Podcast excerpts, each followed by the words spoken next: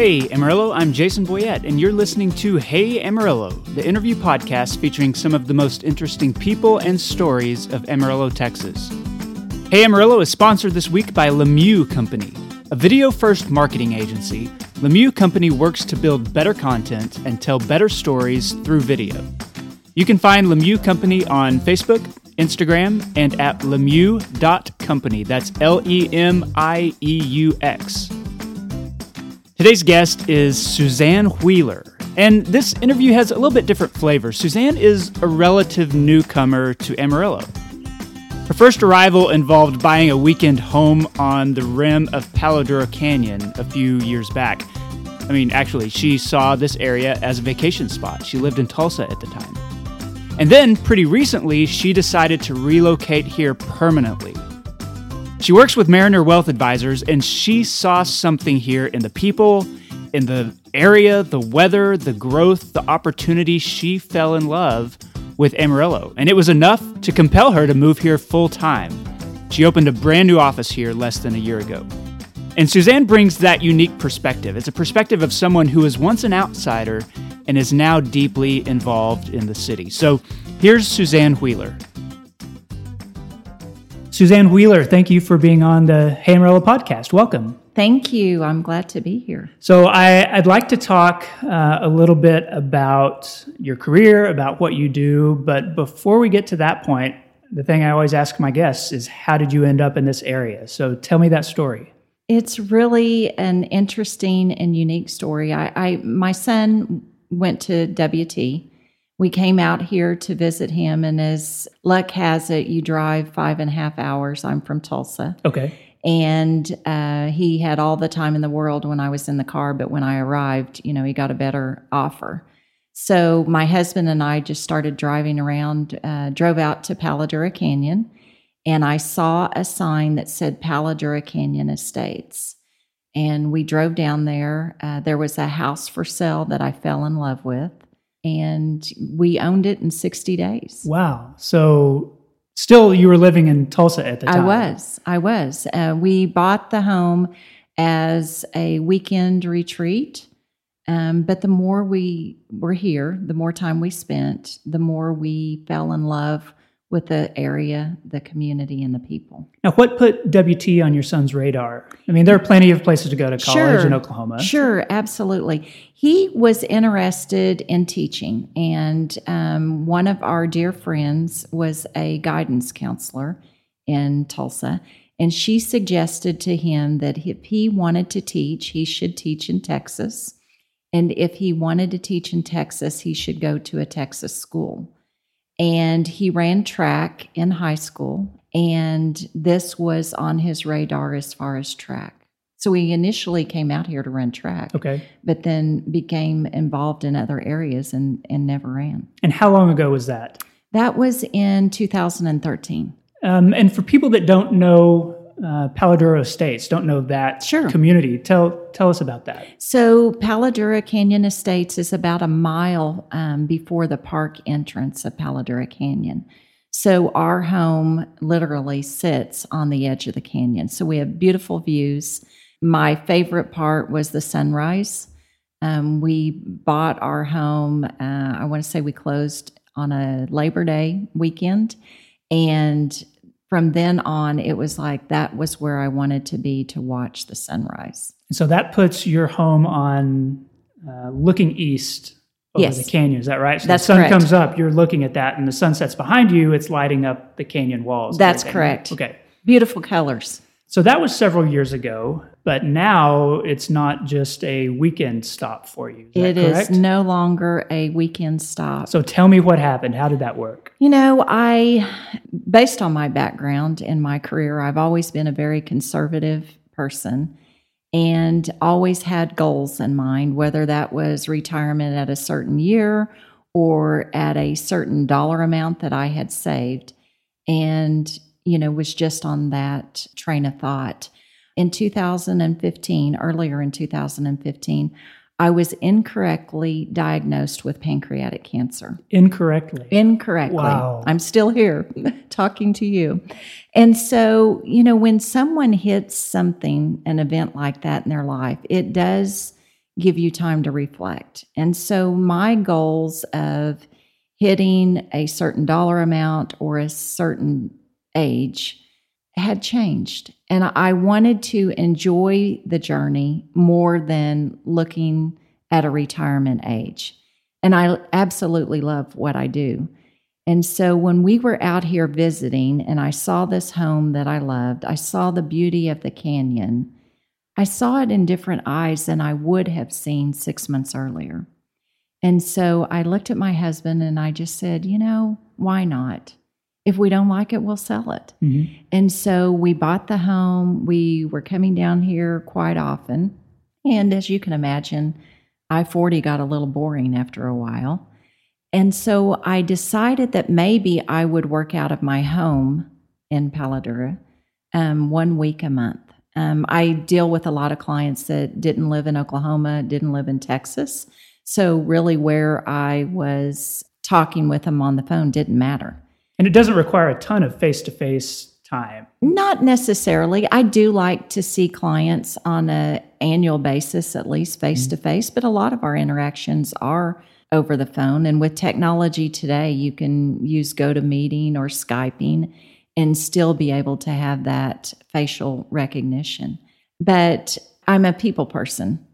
And so working from my home, looking at the view, seeing the aoudad um, walk up or the deer, or I had a road runner that seemed to always be out the door was pleasant. I wasn't around people. Right. So I began to think bigger. And I thought, you know, if you're going to do this, you need to either go big or go home. And so I began to talk to my partners in Tulsa about the idea. And Mariner Wealth Advisors is a nationally, and the headquarters are in Kansas City. When I approached the CEO about the idea, he just was delighted with the thought of opening an office in Amarillo. Um, they are in the midst of expanding themselves and want a footprint in every state. And so, if it was something that I was passionate about, they were on board and ready to back me in any way. It's interesting because, you know, first, the first thought was, why Amarilla? We've heard so many why Amarilla? But, you know, most of the people just think about Amarilla as I 40 getting somewhere else. Right. And I, I, wanted to talk about that because, I mean, obviously you have a connection to Amarillo because you had a son going to school here and then you had a home here. Right. But there, that wasn't the only reason you thought this would make a great place to open up an office. Is that correct? That's correct. It's the people. Okay. It's the people, it's the industries here. Um, we did a due diligence study of the wealth advisors in the area because there there is plenty of there competition are. in that area. There here. are there are many wealth advisors and good wealth advisors, and we felt that what we do at Mariner is a little different than the offerings here in Amarillo. So that was the study, and that was enough for me to decide to open up the office. I mean, I believe in myself. I'm very passionate about what I do. And I thought, well, if anybody can make it work, I can. So we opened up. So, how long ago was that? Actually, um, moved into the space in November of uh, last year. Okay. But it wasn't until um, February of 18 that I really began being here on a consistent, near full time basis. Tell me about the process of, you know, coming in fresh to a new community, one where, you know, the, the wealth advisor world is built on relationships. Right. You you may not have had those built-in relationships. You didn't grow up here. You didn't know, you know, families here for forever. So how do you set about, you know, making an already established business work in a new footprint, a new environment? Well, I initially, um, before opening the office, I created what I called Suzanne's Advisory Council. I picked five people in the community in Canyon and Amarillo that I had become friends with either by church or, you know, meeting them in the community. And I valued their opinion and I wanted their help. I wanted them to help me decide was this an option? Was I just excited about Palo Duro Canyon? Right. Or figure out a way to have a sure, exactly. Or was this truly a place where I could come and help people like I had um, great success in doing so in Tulsa. And as I began to talk with them, they gave me ideas. Each of them gave me maybe five lists of uh, five names of people to meet in the community. Um, I sit on a board in Oklahoma that I'm extremely passionate about. And a gentleman that joined our board used to practice law in Amarillo. And so he gave me names. And I proceeded to call each and every one of these people. And when I would call and say, you know, my friend suggested I meet you, could I come in? It wasn't only, yes, you can come in, but it was, let me gather my partners. I was overwhelmed by the open doors. Is that something that you had not encountered, you know, previously, like in Tulsa or anywhere else? Is that something unique? Here? It was unique. You it seems surprising to you. It, it was surprising to me because, again, I was, you know, just someone coming into town and didn't didn't know anybody, and that they would say yes. And um, while I had many, many connections in Tulsa, it took years to develop those relationships. And I hadn't even moved here on a full time basis, nor did I have an office space at that time. But yet people were saying, Yes, please come, tell us about yourself. Do you have a sense of why that is? Like comparing Amarillo to Tulsa or to another city of this size, do you think?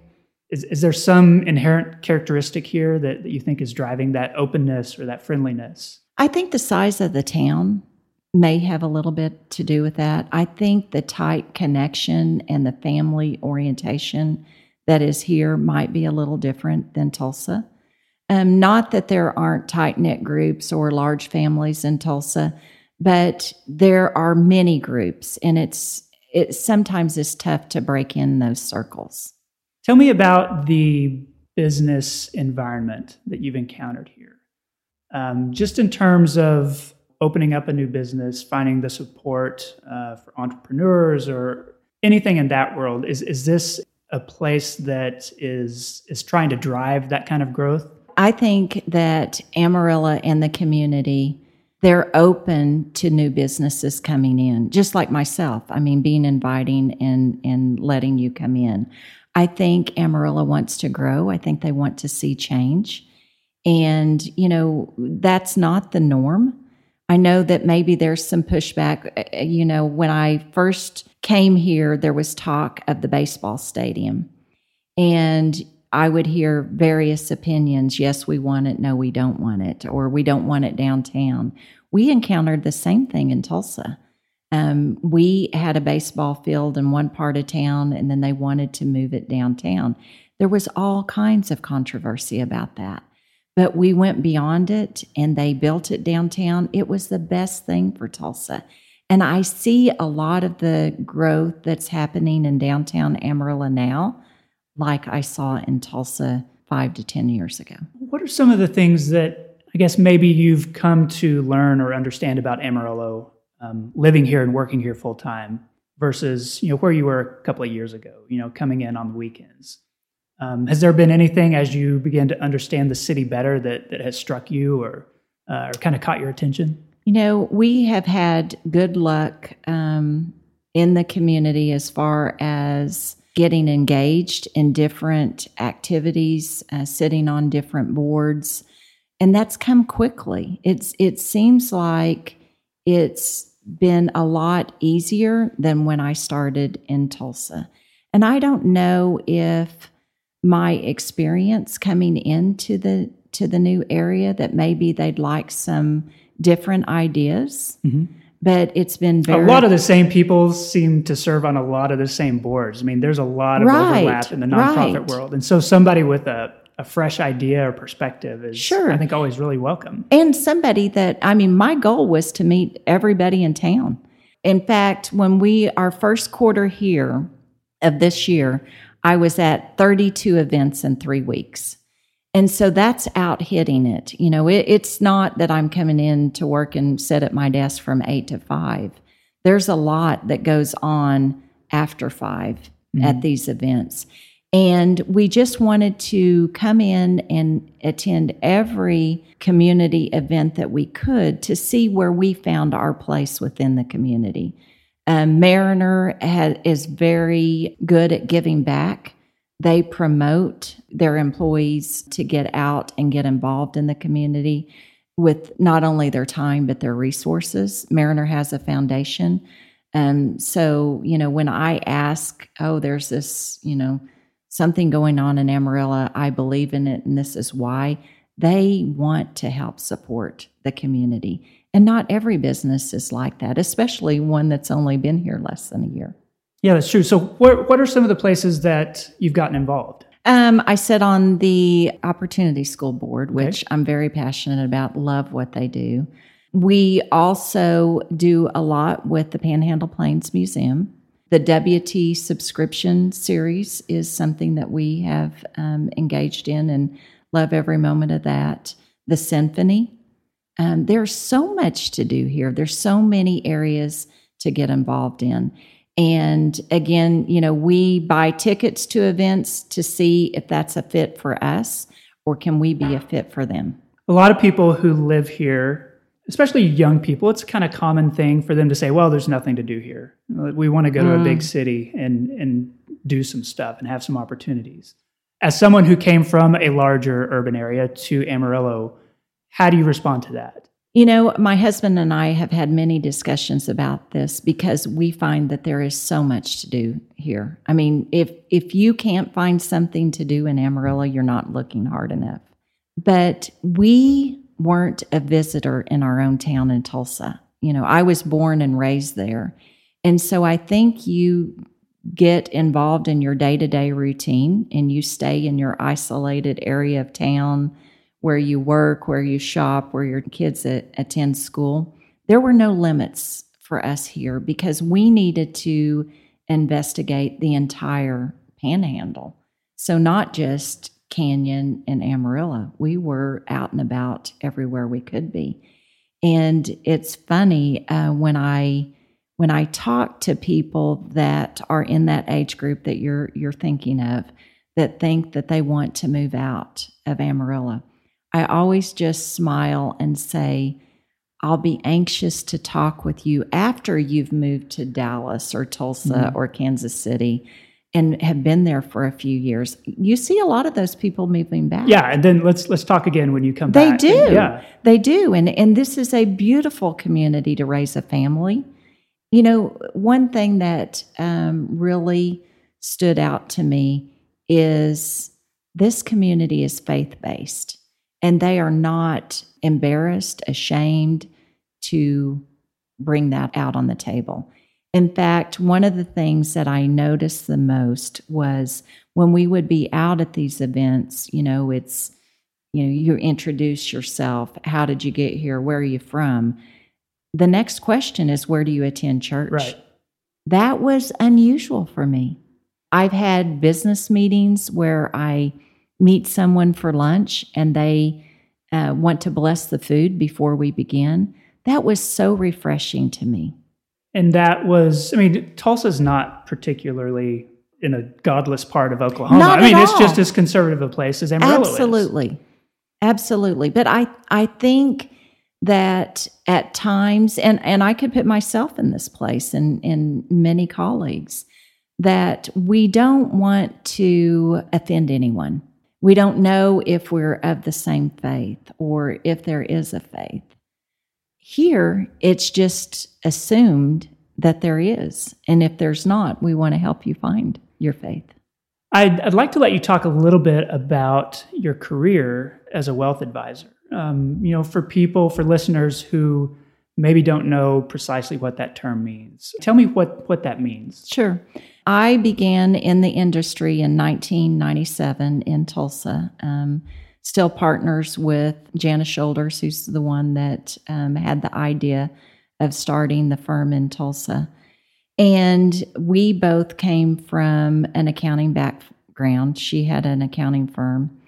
And we opened our registered investment advisory firm where that was just beginning to peak we were surrounded by broker dealers where they charged a commission to buy or sell a stock for you. But there was no planning, no advice that went along with that, or if it did, it was rare. And so we decided to open up one of the first registered investment advisory firms there. And we wanted to be on the same side of the table as our clients um, and charge a fee, which was new to the industry. So when the clients did well, we did well. We didn't want to continue keeping timesheets and recording our time and billing our time. And we also wanted our clients to be able to talk to us as much as they wanted and not think, oh, the time clock is clicking. Right. So, you know, typically people think of an advisor of they're going to put an asset allocation together for you, invest your funds, and monitor them. Really, that is a very small piece of what we do. We're all about relationships, um, multi generational families. We work with a lot of them. And, you know, sometimes we find that we're a mediator between the different generations. Mm-hmm. It's hard for, you know, the, the oldest generation to relate to the youngest and to talk about money and prepare someone for wealth. We do a lot of that. You know, some people say, oh, you're a counselor. Well, some of the times we are. And, you know, we walk them through the financial and estate planning process. You know, are you prepared if there was an untimely death? What would you want to see with your wealth if if you did pass? Insurance planning. A lot of that is on people's radar, but is it something that you're looking at every day all day long? And I have a passion with helping people through life. I had um, a child that had an illness. She actually needed a, a kidney transplant. I gave her a kidney. My husband has given her a kidney. So we walked through that road of, you know, despair, I guess mm-hmm. you would say, with your, your child may not make it.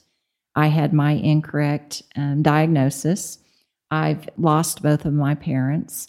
So that's a lot of life situations. Um, I began to work with people during these life transitions, and I actually picked up a designation about two years ago that is a certified financial transitionist, which I the the title sounds like yeah, a tell magician. Me what, what transitionist means. So it's really helping people with the emotional side of money.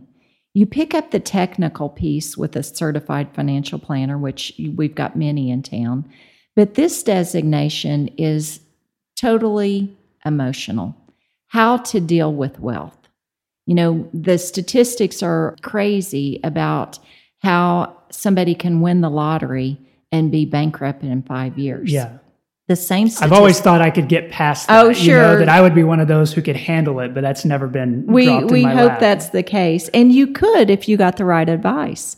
But you have to really prepare for that wealth, and it's very interesting to walk someone through that path. And you know, it's a windfall, whether it's the lottery, an inheritance, a large gift, a sale of a business, then also loss with death or divorce or retirement. You've lost a job. You wanted to lose it, but are you really prepared of what life looks like for you when you don't have that high powered executive job that you used to go in and and you were contributing to the employees there, to your clients, to society, to now you're retired and you don't want to sit in a chair. You know, sometimes people have the wealth to retire and do anything they want to do, but they don't have that drive or that passion, or they don't feel like they're contributing to society. Mm-hmm. So, helping people through these various transitions on the emotional side, which is a lot of listening, talking, helping them find their new passion. I'm interested in thinking of money or finances from an emotional standpoint. Um, and I, I, didn't know you were going to bring this up, but I mean, I, I, know that we talk about people having love languages, you know, mm-hmm. and I think mm-hmm. people have, you know, different connections to money too. They do. Whether they depend on it for their security or whether it gives them fulfillment in being able to give to people that mm-hmm. you know fights between couples about money is based on their relationship to money and that's a very emotional Component. It is. It is. And I've had the opportunity to um, work with some people prior to marriage, which I, I think this is something that everybody that's thinking about cohabitating or entering into a marriage, that you think about the financial side.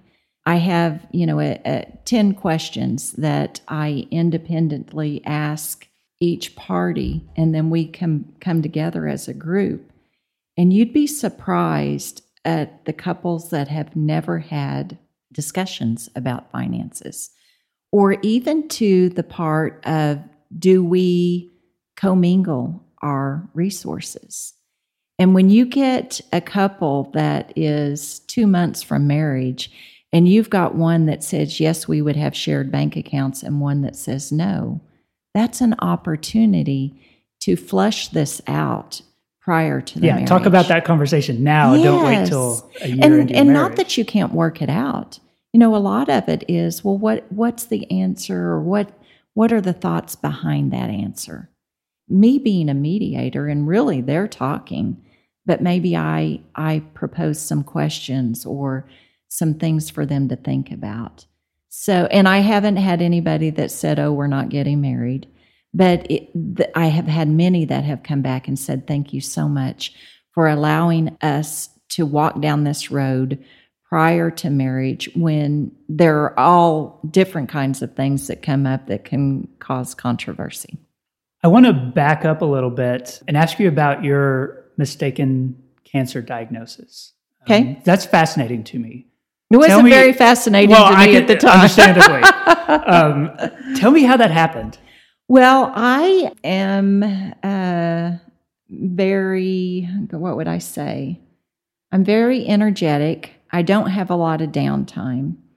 And I realized that I wasn't feeling well, but I had a to do list that was long. So I kept going down that to do list, and travel was part of that. And I went to a seminar and as you know, when you go to a seminar, you're sitting in a chair and you can really feel your body. And I thought, something's not right. I don't feel well. And I was flying back to Tulsa that evening and I got pretty sick at the airport. And they finally allowed me to get on the plane because I, I was just dying to get to my hometown where I knew my doctors. And so I went to see a doctor that was a friend, told him how I felt, and you know, he ran some tests, nothing was showing up. And I had just returned from Mexico. And I say just returned, it had been about three weeks. Um, had spent maybe five days there. And I progressively got worse, saw my um, primary physician, had actually packed my hospital bag because I knew something was not right. And so he sent me to the hospital. They began running tests. I kept telling them I just got back from Mexico. Maybe I picked something up there. But my age and um, the condition that I was in, the things that I was feeling, if you looked on a sheet of paper, it really was the diagnosis of pancreatic cancer. And so I was so exhausted that I could hardly be an advocate for myself. Mm-hmm. But my husband was there and he kept talking um, to the doctors. But the first doctor that I saw had taken some blood work and he wasn't giving up. And, and they did a test for hepatitis. And I had contracted hepatitis A while I was in Mexico. I didn't know it was in Mexico. And really, had not done any studies on what hepatitis was, which I was uh, not very thrilled to hear about what that was. But anyway, uh, probably three weeks after that, there was a article that came out that 80 people contracted hepatitis A, which you get from uh, food or water, in this remote area of Mexico during this 10 day period. And I was right in the middle of that 10 day period. Wow. So it, it was enlightening, you know, and, and hepatitis, if you know it, um, that you have it and you let your body rest, you get over it quickly. But I just kept Yeah. going. But there was a news broadcast on television, and they were talking about the hepatitis outbreak and the travel warning that the CDC had put out. And it said that, you know, 80 people contracted hepatitis A, including one lone Oklahoman. Oh, That is not what I wanted to be recognized as. Luckily, my name wasn't out there, but it has. you didn't put that on your LinkedIn. No, the didn't put it on my profile. But it did give me an opportunity to talk with others about there's a vaccine for this. Yeah. And, you know, I would have loved to have thought about that $10 vaccine prior to a four week recovery. But as I said, I always think everything happens for a reason. And, and that's kind of a, a cliche. You don't really, people, some people don't want to hear that. But it led me to different areas. It led me to Amarillo. And I, I, I feel like each decision my husband and I made about buying the second home, about me starting a business, he, he is making a career change. Um, everything was yes. And, and I feel like God led us here for a reason. And we, we are happy to be here. So if, if you don't know me, I'm a writer. I'm a copywriter. I provide marketing copy for a number of different businesses and, and have um, very few local clients. And with one of those clients, I've had the privilege of working on video shoots, commercial shoots uh, with Wilson Lemieux. And some of the most fun spots that I've ever really been a part of uh, have been projects that, that he was involved in too. And, and they're the ones that make people think, wow, did some big national agency make that? And the answer is no, it was Amarillo people. Um, that's why I, lo- I love Wilson. He's a homegrown videographer. He's got a ton of talent. He's great at what he does. And he's focused on creating content that evokes emotion and provokes action. And so, whether it's like a 30 second spot on TV or a branded short film you're going to put on YouTube or your website, Lemieux Company digs deep to understand the target audience and the story that your business wants to tell. And he combines that understanding with a really strong track record, um, one that involves compelling visuals and beautiful storytelling. Uh, he generates a creative project that gets results. And so people end up talking about the stuff that Wilson produces, edits, writes, creates. And I really do enjoy working with him. So you can find more about Lemieux Company online at lemieux.company. That's L E M I E U X. Lemieux Company. Better content, better stories. Okay, we're back with Suzanne Wheeler of Mariner Wealth Advisors. Suzanne, this is the part of the show I call Eight Straight. You've listened before, so you know the drill. I'm going to ask you eight questions. Your job as my guest is to answer those in whatever degree of detail you want to. Okay. Um, very first one, and and we've covered a little bit of this, but I, I wanted to give you a chance to just give like one good answer. After you moved here, what was the thing that surprised you most about Amarillo? And we have covered this, but the the one thing that did surprise me most was all the things Amarillo had to offer as far as things to do. Okay, so it, it wasn't the wind, or it wasn't the occasional smell blowing in from the southwest. It, it was it was the availability of of stuff. That's right. And and you talk about the wind and the smell.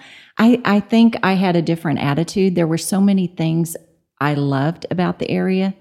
Those are minor. And if you're from Tulsa, I mean, you're probably used to construction and traffic and the things that people complain about now. No big deal, right? Well, the construction here is is a little much at times. Um, what local restaurant has become your favorite? I would say Tyler's barbecue. Okay.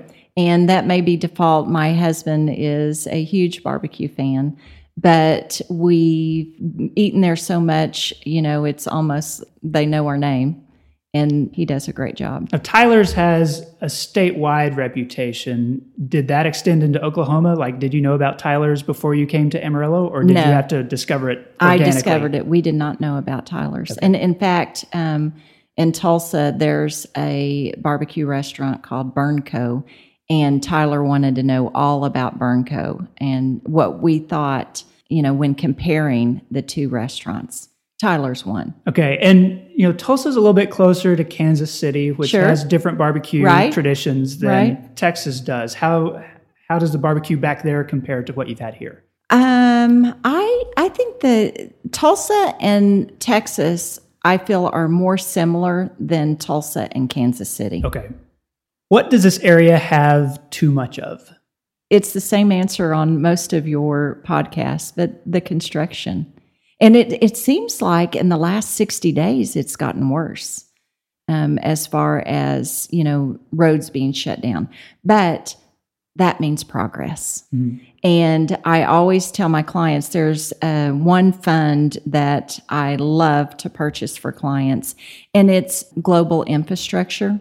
And so I always tell them when you see those orange barrels and you see the construction, we're all making money. Yeah, that means so I, I just up. grin and bear it. What does this area not have enough of? Maybe concerts. In Tulsa, um, they had a concert every other week at least. I see concerts going to Lubbock, but I don't see that they're coming down to Amarillo. So maybe that's something we could work on. And actually, with the revitalization of downtown and the new stadium, it could be like we experienced in Tulsa, and that will come. Yeah, I think that's on the radar of a lot of people. You know, back in the 80s, even the 90s, Amarillo used to get a lot of concerts as a stopover, you know, mm-hmm. between Oklahoma City and Right. Albuquerque or wherever. You know, as the venues started to get larger in Lubbock or in Oklahoma City, um, then sort of the mid-sized ones fell away, and I, I think that's where we've we've lost a lot is not having one that's quite the right size. Right, right. Well, it will come, I'm sure. Of I think it will. I it along will. with more direct flights, I hope. Yes. okay, so I, I usually ask this question to people who have lived here for a long time. You're relatively new, so I, I want to phrase it this way: uh, of Cadillac Ranch, the Big Texan, or Palo Duro Canyon, which of those places have you been to? I've been to all of them. Okay. Um, I, I mean, li- you live on the rim of Palo Duro I Canyon. do. So, I get I'm there that every day, uh, and it's beautiful. I've been to uh, the Big Texan maybe within the last couple of years. Cadillac Ranch, it's probably been ten years, but I have been there. Okay. But so that was before you even lived in Right. this area. That's right. Uh, That was when I didn't know about Amarillo, and I was on I forty heading somewhere else. Okay. What's your favorite neighborhood in the city? I would say Oliver Eakle, and I think that's the name of it. But I love the cobblestone streets, the older homes. I think it has a lot of character. Okay, and that's some of the best architecture, the best trees, Mhm. some of the best streets in Amarillo are in that area. Right. Um, how do you describe Amarillo to people outside the area? So if you're talking to somebody back home in Tulsa and they're like, "Where did you move? What What's Mm-hmm. that place like?" What do you tell them? I I tell them I first start out by telling them Amarillo is not what you have in your mind, which typically is I forty. And in fact, I have had probably a dozen people come from Tulsa and spend the weekend or spend time here because they are shocked, you know, why Amarillo. But when I get them here, they totally get it. It's it's the community, it's the beauty, it's um, the people. It is all about the people. And what's your favorite local coffee shop? Palace. Why is that? I've been a, a Palace fan for a number of years. One, I, I was introduced by to Palace by my son's credit card. Um, for several years, I would just see this. Why is this charge reoccurring five to six dollars every morning? And I thought I've got to see what this is. And so on a visit, I did go to Palace Coffee, and I fell in love with it then. People talk about Amarillo uh, and Canyon about about the coffee culture here. Um, is is there a comparable environment in Tulsa? I mean, did you have There coffee is. shops like that? We we did have a few um, independent coffee shops like that, and one particular uh, double shot downtown. I think that was the place to be, and similar to what you see in in Palace. And so we have several people that think they are the the coffee wizards in Tulsa, and I've taken them to Palace, and they get their coffee, uh, a bag of coffee to go. So it is every bit as good as anything in Tulsa. All right. Well, that concludes the eight straight questions. Suzanne, I like to end by asking my guests to endorse something related to the area. So, what is a distinct Amarillo thing that you want people to know about or to experience? Oh, I would say I have two things that okay. um, I think everybody should know about. One is Opportunity School. And we've seen several things in the news recently about the lack of childcare in Amarillo. We need more childcare. I do sit on the Opportunity School Board, and I've seen how they interact with the children. It's not just your typical daycare, it's actually education. It's for lower income families. And they have two campuses starting to build another campus that's on the horizon. But I think when we think of childcare, that's our future. That's the future of Amarillo. And if you can start early, the statistics are out there about starting early, early learning, early development, how they can grow into what we want our next generation to be. The other thing that I would mention, and something that we ran into um, as we were uh, getting involved in the community, is the WT subscription series. I don't know if you're familiar with it. I've heard about it, but I'm, I'm not super familiar with it. I think they have about six events throughout the year, maybe more. But it's really uh, showcasing the fine arts at WT. Each of these events will showcase a different area. So it may be the orchestra, it may be theater. They have a cocktail hour before. So that is a membership that you get involved in. It, the membership is $300. It's unbelievable for the amount, and the $300 may be a couple. It's very inexpensive okay. for what you get. So you have the cocktail hour prior to the event. The first one I went to was listening to the brass choir at the Catholic Church in Umbarger. Oh my gosh, it w- it just blew me away. One, the church is beautiful, mm-hmm. But um, hearing that brass choir inside that church, the acoustics was wonderful. It just it took my breath away, and it made me want to be a part of this group. So anybody out there looking for something to join, I would suggest looking them up. WT subscription series. Suzanne Wheeler, thank you so much for appearing on the podcast. I appreciate it. Thank you for including me. I'm glad to be in Amarillo. Ah, we're glad to have you here. Thank you. And that concludes the episode. I want to say thanks to Suzanne for the interview. You can learn more about her and Mariner at marinerwealthadvisors.com. Thanks again to Lemieux Company for sponsoring this show and the last couple shows.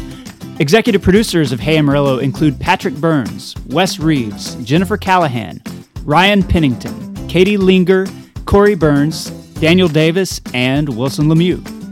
Find out more about this podcast at heyamarillo.com. Look for us on social media, on Instagram, on Facebook, on Twitter.